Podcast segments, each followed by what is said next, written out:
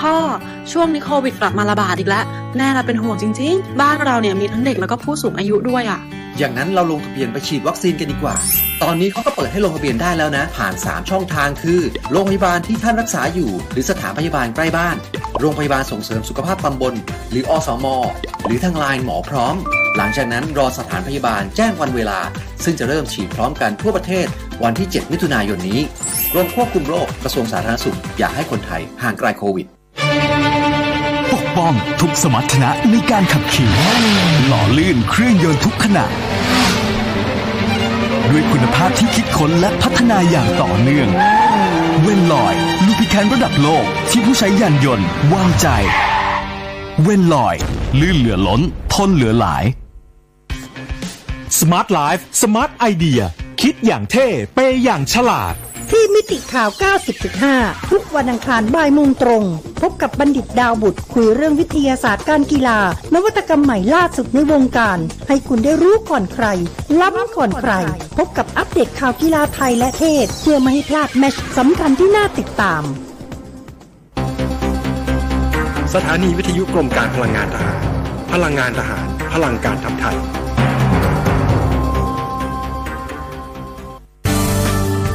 รายการ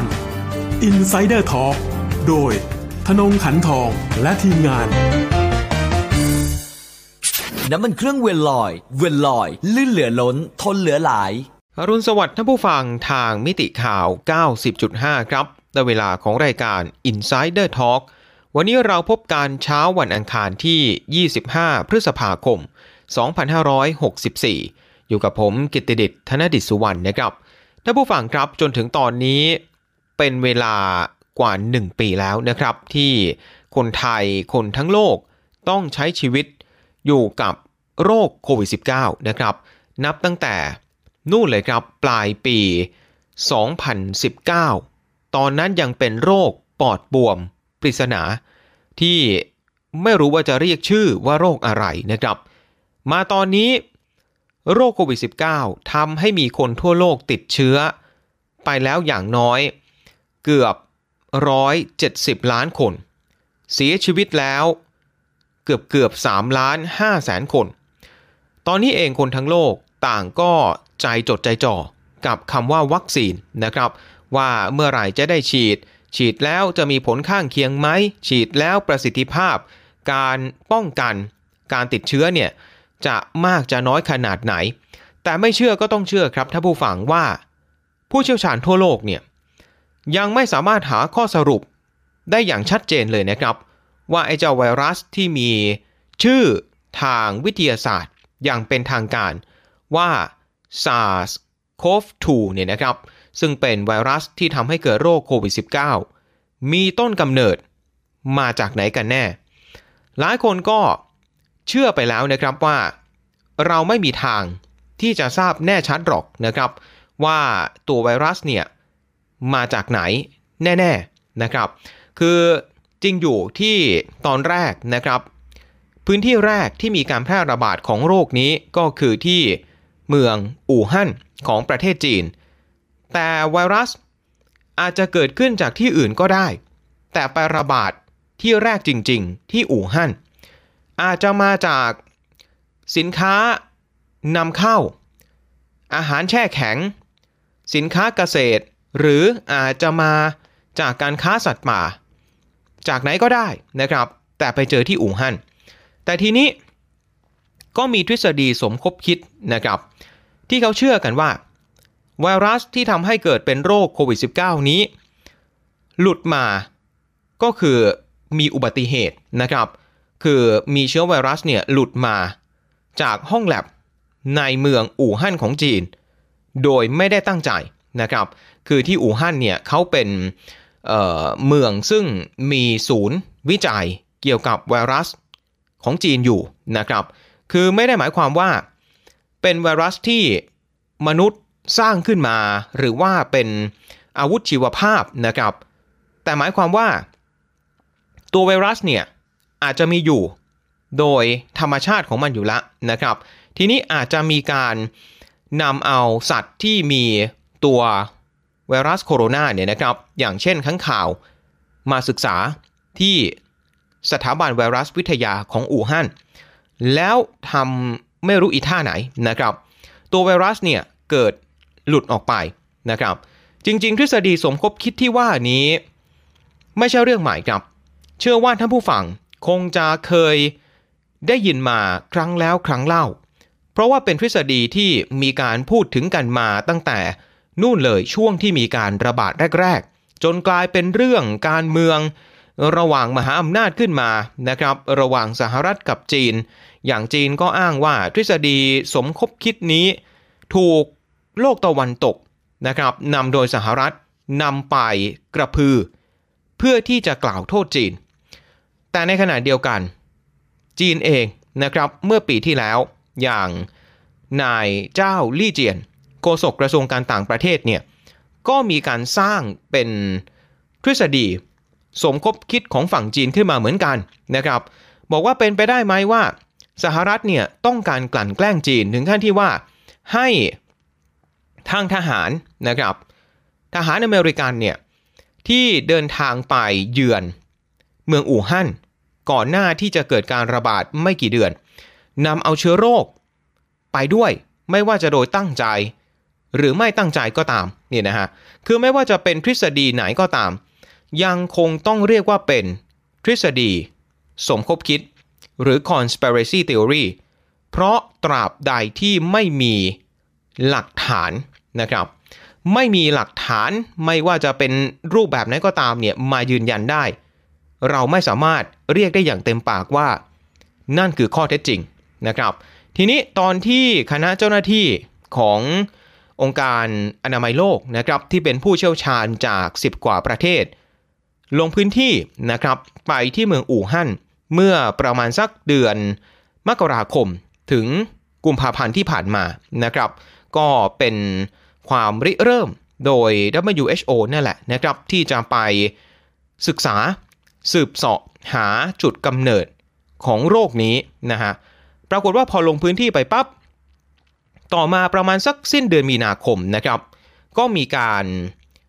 เผยแพร่เป็นผลสรุปของงานวิจัยนะฮะบอกว่ามีความเป็นไปได้น้อยมากถึงมากที่สุดที่เชื้อไวรัสจะหลุดนะฮะหรือว่ารั่วออกมาจากห้องแลบที่อู่ฮั่นโดยไม่ได้ตั้งใจนี่นะฮะแต่ในขณะเดียวกันนะครับบรรดาชาติตะวันตกก็ออกมาวิพากษ์วิจารณ์ผลการศึกษาที่เกิดขึ้นโดย WHO นะครับโดยมองว่าไม่มีอิสระนะฮะคือทางการจีนเนี่ยตอนที่เจ้าหน้าที่เดินทางไปทางการจีนก็ไม่ได้ให้อิสระกับผู้เชี่ยวชาญในการตรวจสอบหาแหล่งที่มาของโรคสักเท่าไหร่นะครับมีการกีดกันไม่ให้ไปพูดคุยกับชาวบ้านชาวช่องแบบมั่วๆนะครับคือเหมือนมีการกำหนดมาละว่าเดินทางไปที่นี่ต้องไปคุยกับคนนี้เท่านั้นไม่ให้ไปคุยกับคนแปลกหน้าเด็ดขาดนะครับนอกจากนี้นะครับกว่าที่คณะเจ้าหน้าที่จะสามารถเดินทางลงพื้นที่เมืองอู่ฮั่นได้ก็ผ่านไปโอ้โหหลายต่อหลายเดือนนะครับนั่นก็หมายความว่าถ้าเกิดมีความลับอะไรบางอย่างที่ทางการจีนเนี่ยต้องการปกปิดเอาไว้ก็มีความเป็นไปได้นะครับที่การทำความสะอาดหรือว่าการที่เรียกว่าเก็บหลักฐานเนี่ยนะฮะจะสามารถทำได้แบบสะอาดหมดจดนะครับจนกระทั่งคณะผู้เชี่ยวชาญที่ลงไปตรวจสอบเนี่ยต่อให้ตรวจละเอียดแค่ไหนก็คงจะไม่เจอหลักฐานอะไรแน่ๆเนี่ยนะครับหรือแม้กระทั่งเนี่ยฮะที่มีคนวิจารณ์เยอะๆเลยว่าไอ้รายงานที่ทาง WHO ออกมาเนี่ยนะครับเมื่อช่วงประมาณสัก2เดือนที่แล้วเนี่ยไม่ค่อยน่าเชื่อถือสักเท่าไหร่ก็คือว่ายังคงไม่มีการอนุญาตนะฮะทางการจีนเนี่ยไม่ได้อนุญาตให้ทางนักวิทยาศาสตร์ไปถอดรหัสพันธุกรรมของเชื้อไวรัสโคโรนาที่มีการศึกษาวิจัยอยู่ก่อนที่จะมีการระบาดของโรคโควิด -19 เนี่ยนะครับในห้องแลบคือไม่ได้มีการเอาตัวอย่างในห้องแลบให้ไปถอดรหัสพันธุกรรมว่าเป็นสายพันธุ์ลักษณะเดียวกันกับที่เริ่มมีการระบาดที่อู่ฮั่นหรือไม่เนี่ยนะฮะ บรรดาคำถามข้อสงสัยเหล่านี้ก็ยิ่งทำให้โลกตะวันตกเอาไปกล่าวหาจีนซ้ำอีกว่าจีนเนี่ยทำไมต้องปกปิดขนาดนี้เนี่ยนะครับแล้วก็มีการโจมตีนี่อีกฮะความเป็นอิสระของการศึกษาวิจัยนะครับบอกว่าบรรดาทีมนักวิจัยเนี่ยเป็นคนจีนเยอะไปหรือเปล่านะครับมีคนจีนที่เป็นนักวิทยาศาสตร์อยู่ในคณะศึกษานี้ถึง17คนแล้วหลายคนก็มาจากสถาบันที่รัฐบาลจีนเนี่ยเป็นผู้ที่ดูแลให้การสนับสนุนด้วยจะมีความเป็นอิสระขนาดไหนเนี่ยนะครับถามว่าทำไมวันนี้ผมถึงต้องเอาบรรดาทฤษฎีสมคบคิดเหล่านี้นะครับกลับมาพูดถึงอีกครั้งหนึ่งก็เพราะว่าล่าสุดครับท่านผู้ฟังคำถามเนี่ยบรรดาที่ผมบอกไปวนเวียนกลับมาอีกครั้งหนึ่งสืบเนื่องจากรายงานของสำนักข่าว Wall Street Journal เมื่อวันอาทิตย์ที่ผ่านมานะครับมีการไปอ้างแหล่งข่าวซึ่งเป็นทั้งเจ้าหน้าที่ของอดีตรัฐบาลสมัยโดนัลด์ทรัมป์แล้วก็เป็นเจ้าหน้าที่ของ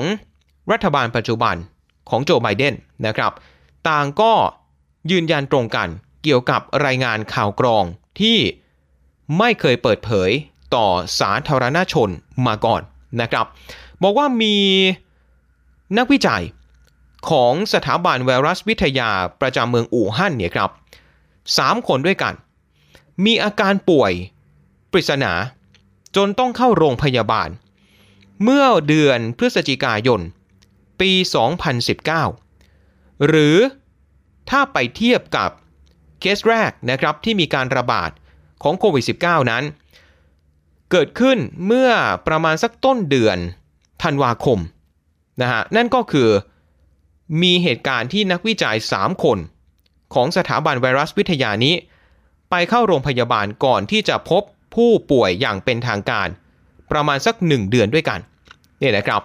พอมีรายงานนี้ออกมาจากทาง Wall Street Journal ก็ทำให้คนที่เขาปักใจเชื่อตั้งแต่แรกอยู่แล้วเกี่ยวกับทฤษฎีสมคบคิดว่าไวรัสหลุดออกมาจากห้องแลบเนี่ยนะฮะก็ยิ่งเชื่อเข้าไปกันใหญ่นะครับว่านี่ไงมีรายงานอ้างข่าวกรองของสหรัฐบอกว่ามีนักวิจัยเนี่ยป่วยไม่ใช่แค่คน2คนแต่3คนแล้วป่วยพร้อมๆกันในช่วง1เดือนก่อนที่จะเจอโรคโควิด -19 และป่วยจนกระทั่งต้องเข้าโรงพยาบาลขนาดนี้มันจะเป็นเรื่องบังเอิญได้ยังไงแล้วก็ไปสอดคล้องกับอีก1ประเด็นนะครับนั่นก็คือย้อนไปก่อนที่จะสิ้นสุดรัฐบาลของโดนัลด์ทรัมป์กระทรวงการต่างประเทศสหรัฐในตอนนั้นภายใต้การดูแลของนายไมค์ปอมเปโอได้ออกเป็นเอกสารนะครับระบุข้อมูลเกี่ยวกับต้นกำเนิดของโควิด -19 โดยระบุแบบนี้ครับท่านผู้ฟังบอกว่ารัฐบาลสหรัฐมีเหตุผลที่จะเชื่อได้ว่ามีนักวิจัยในสถาบันไวรัสวิทยาที่อู่ฮั่นบางคนมีอาการป่วยในช่วงฤดูใบไม้ร่วงของปี 2019 ก็คือช่วงประมาณปลายปีนะครับก่อนที่จะมีการระบุผู้ติดเชื้อคนแรกของโรคโควิด -19 ซึ่งอาการของนักวิจัย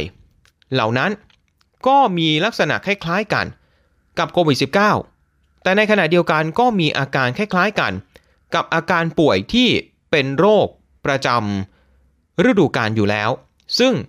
ก็อาจจะหมายถึงอาการใกล้เคียงกับไข้หวัดใหญ่อาการใกล้เคียงกับโรคปอดบวมนะครับซึ่งปกติช่วงประมาณฤดูใบไม้ร่วงฤดูหนาวของจีนเนี่ยก็มักจะมีการระบาดของโรคเหล่านี้อยู่แล้วเพราะฉะนั้นข้อมูลนะครับถึงแม้ว่ารายงานของ Wall Street Journal ล่าสุดจะไปสอดคล้องกับข้อมูลของกระทรวงการต่างประเทศสหรัฐก่อนหน้านี้แต่ก็ไม่ได้มีการยืนยันชัดเจนว่ามีนักวิจัยที่ป่วยเนี่ยกี่คนของ Wall Street บอกว่า3คนแต่ของสมัยปอมเปโอไม่ได้บอกว่ากี่คนนะครับแล้วก็ไม่ได้บอกด้วยซ้ำว่าป่วยจนกระทั่งต้องเข้าโรงพยาบาลหรือไม่แต่กรณีของ Wall Street Journal ล่าสุดนี้อันนี้เป็นข้อมูลใหม่ที่บอกว่าป่วยถึงขั้นต้องเข้าโรงพยาบาลพร้อมๆกันเนี่ยนะครับทีนี้นายเจ้าลี่เจียนครับ โฆษกกระทรวงการต่างประเทศของจีนซึ่งทุกวันครับไม่ว่าจะมีเรื่องอะไรก็ตามที่ส่งผลกระทบในแง่ลบต่อจีนตำแหน่งนี้โฆษกกระทรวงการต่างประเทศต้องออกมาเป็นด่านหน้านะครับในการปะฉะดะในการออกมาตอบโต้ใช้ถ้อยคำที่เรียกว่าตรงไปตรงมาหรือหลายครั้งก็เรียกว่าตอบโต้กลับไปอย่างรุนแรงนะครับมาคราวนี้พอมีการขุดเอาเรื่องต้นกำเนิดของไวรัสกลับมาพูดถึงทฤษฎีสมคบคิดนะครับที่ไวรัสออกมาจากห้องแลบนายเจ้าลี่เจียนก็เลยตอบโต้กลับไปยืนยันอีกครั้งหนึ่งว่าไม่มีข้อเท็จจริงใดๆทั้งสิ้นนะครับที่นักวิจัย3คนของสถาบันไวรัสในอู่ฮั่นมีอาการป่วยก่อนที่จะเจอการระบาดของโควิด -19 แล้วก็กล่าวหากลับไปยังสหรัฐอเมริกานะครับว่าทำไมถึงมาจุดกระแสให้เรื่องนี้เนี่ยมาเป็นประเด็นอีกถามจริงๆว่าสนใจข้อเท็จจริงไหมนะครับที่เป็นข้อเท็จจริงทางวิทยาศาสตร์หรือสหรัฐกำลังต้องการที่จะเบี่ยงเบนความสนใจจากเรื่องอะไรหรือไม่แล้วก็อีก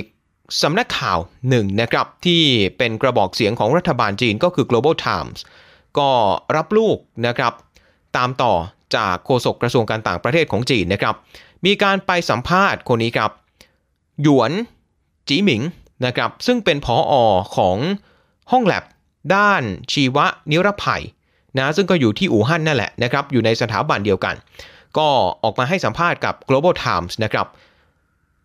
ยืนยันว่ารายงานข่าวของ Wall Street Journal นั้นไม่เป็นความจริงอย่างสิ้นเชิงเขาเนี่ยอ่านแล้วนะครับแล้วก็เป็นแค่คำโกหกคำโตเท่านั้นเองแล้วห้องแลบเองนะครับก็ไม่รู้ด้วยซ้ำว่าไอ้ข้อมูลรายงานข่าวที่ออกไปเนี่ย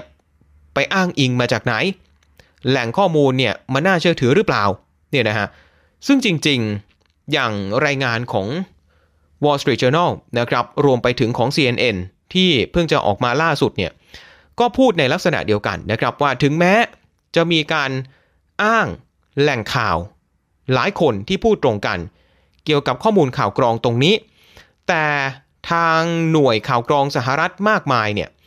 เขาก็ไม่ได้ว่ามั่นอกมั่นใจขนาดนั้นนะครับว่าทฤษฎีไวรัสหลุดจากห้องแลบเนี่ยมีโอกาสที่จะเป็นไปได้แบบมากกว่า 50% ยังต้องการหลักฐานมากกว่านี้แล้วก็ต้องการการยืนยันให้มากขึ้นเพราะฉะนั้นก็คือสหรัฐไม่ปฏิเสธความเป็นไปได้ของทฤษฎีนี้ก็แล้วกันแต่ในขณะเดียวกันก็ไม่มั่นใจถึงขนาดนั้นว่าทฤษฎีนี้จะเป็นความจริงอันนี้คือข้อสรุปรวมๆนะฮะก็ไปเหมือนกันกับคนนี้ครับเอวิลเฮนส์ซึ่งเป็นผอ.หญิงนะครับของสำนักงานข่าวกรองแห่งชาติของสหรัฐซึ่งตั้งขึ้นมานะครับเป็นตำแหน่งที่ไบเดนเนี่ยนะครับเพิ่งจะตั้งให้เธอคนนี้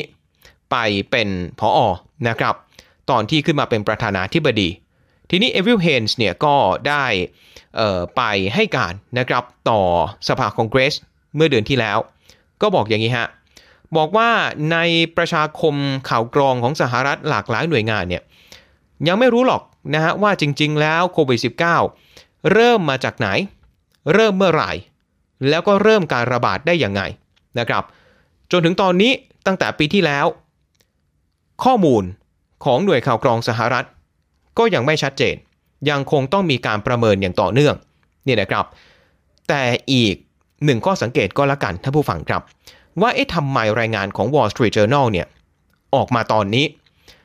มันบังเอิญหรือเปล่านะครับเพราะว่าในสัปดาห์นี้เลยครับสัปดาห์นี้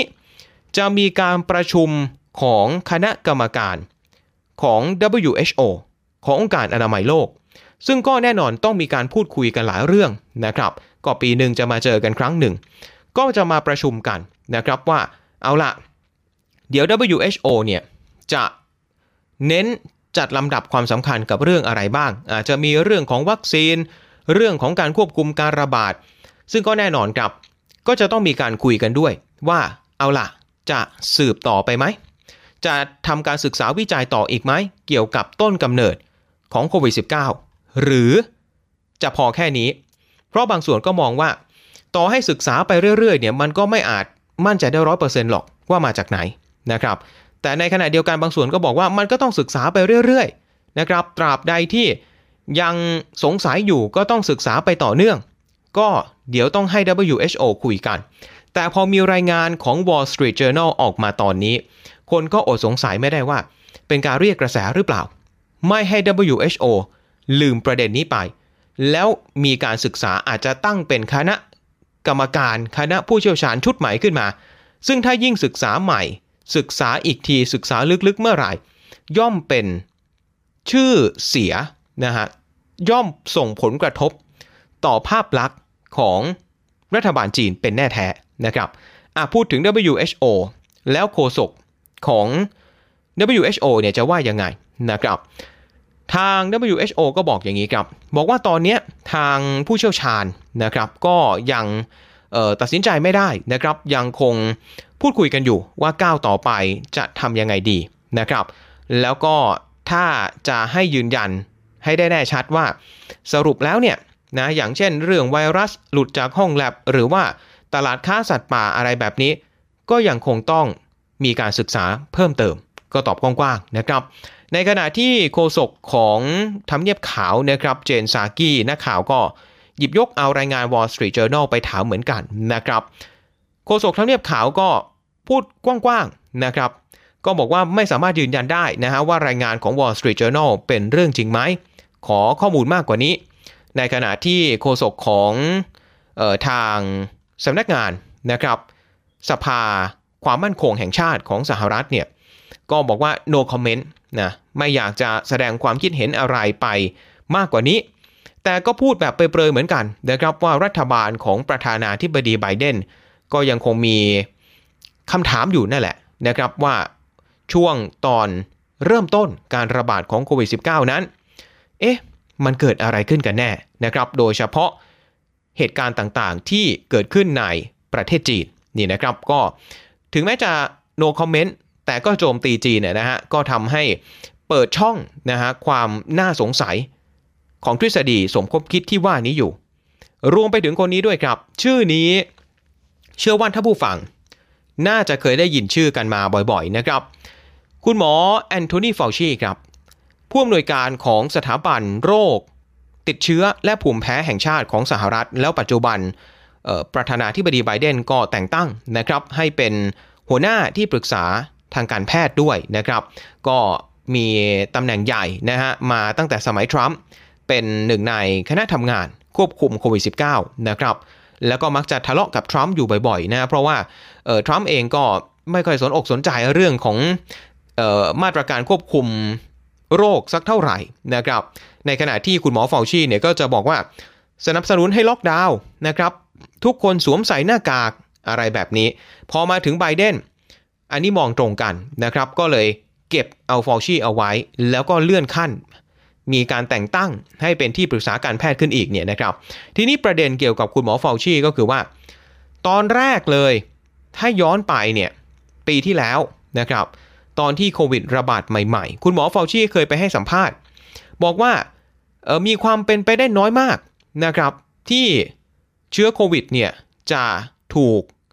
สร้างขึ้นโดยมนุษย์นะครับหรือว่าจงใจปล่อยออกมาเพราะว่าดูลักษณะของไวรัสแล้วโดยเฉพาะที่อยู่ในค้างข่าวการวิวัฒนาการอะไรเนี่ยมันก็เป็นไปตามนี้นะฮะเป็นธรรมชาติของการวิวัฒนาการที่มันก็จะไปเรื่อยๆนะครับแล้วพอระบาดนะอยู่ในสัตว์สปีชีส์หนึ่งมันก็สามารถกระโดดข้ามไปยังสัตว์อีกสปีชีส์หนึ่งได้ก็คือพูดเหมือนไม่เชื่อทฤษฎีสมคบคิดนั่นแหละนะครับแต่กลายเป็นว่าล่าสุดเมื่อต้นเดือนพฤษภาคมนี้เองนะครับเฟลชีเนี่ยคุณหมอเนี่ยก็ไปให้สัมภาษณ์กับสื่ออีกเจ้าหนึ่งทีนี้เหมือนกับความคิดคุณหมอก็เปลี่ยนไปฮะคราวนี้เนี่ยพอนักข่าวถามว่าสรุปยังเชื่ออยู่ไหมคุณหมอว่าโควิดเนี่ยตัวไวรัสเนี่ยเกิดขึ้นตามธรรมชาติคราวนี้คุณหมอเฟลชีตอบแบบนี้ครับท่านผู้ฟังบอกว่าผมไม่ค่อยเชื่อสักเท่าไหร่แล้วล่ะว่าไวรัสเนี่ยเกิดจากธรรมชาติผมว่าควรจะต้องมีการสืบสวนสอบสวน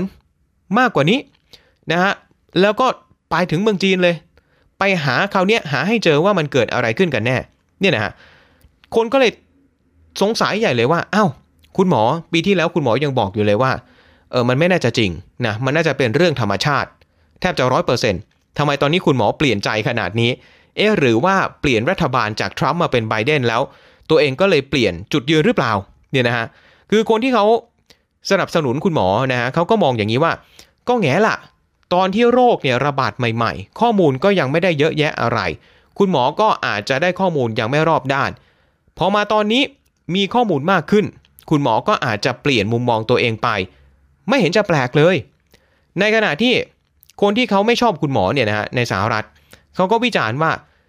หมออ่ะแกล้งทรัมป์คือจริงๆก็เห็นด้วยกับทรัมป์นั่นแหละเรื่องทฤษฎีสมคบคิดแต่คุณหมอต้องการให้ทรัมป์เนี่ยดูแย่ทำให้ภาพลักษณ์ดูแย่นี่นะเขาก็เชื่อกันไปอย่างนั้นนะครับแล้วเมื่อเร็วๆนี้นะครับคุณหมอฟาวชีเนี่ยก็เพิ่งจะปะทะคารมกับแรนพอที่เป็นสวรัฐเคนตักกี้จากพรรครีพับลิกันสวแรนพอคนนี้เป็นหมอเหมือนกันนะแล้วเขาเคยติดโควิด -19 แล้วหายแล้วปรากฏไม่ยอมฉีดวัคซีนฮะอ้างว่าตัวเองหายป่วยแล้วมีภูมิคุ้มกันแล้วแล้วไปปะทะคารมกับคุณหมอฟาวชีคือไปกล่าวหาทฤษฎีสมคบคิดอีกทฤษฎีหนึ่งฮะอันนี้เกี่ยวกับหมอฟาวชีเลยคือหมอฟาวชีก็เป็นผอ.ของสถาบัน NIH ใช่ไหมครับสถาบันโรคติดต่อแล้วก็ภูมิแพ้แห่งชาติ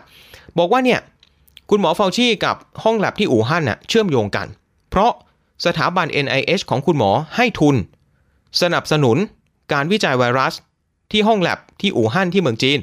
เนี่ยนะฮะแล้วไม่ใช่แค่สว.คนนี้ที่เขาเชื่อนะฮะคือพวกรีพับลิกันหรือว่าพวก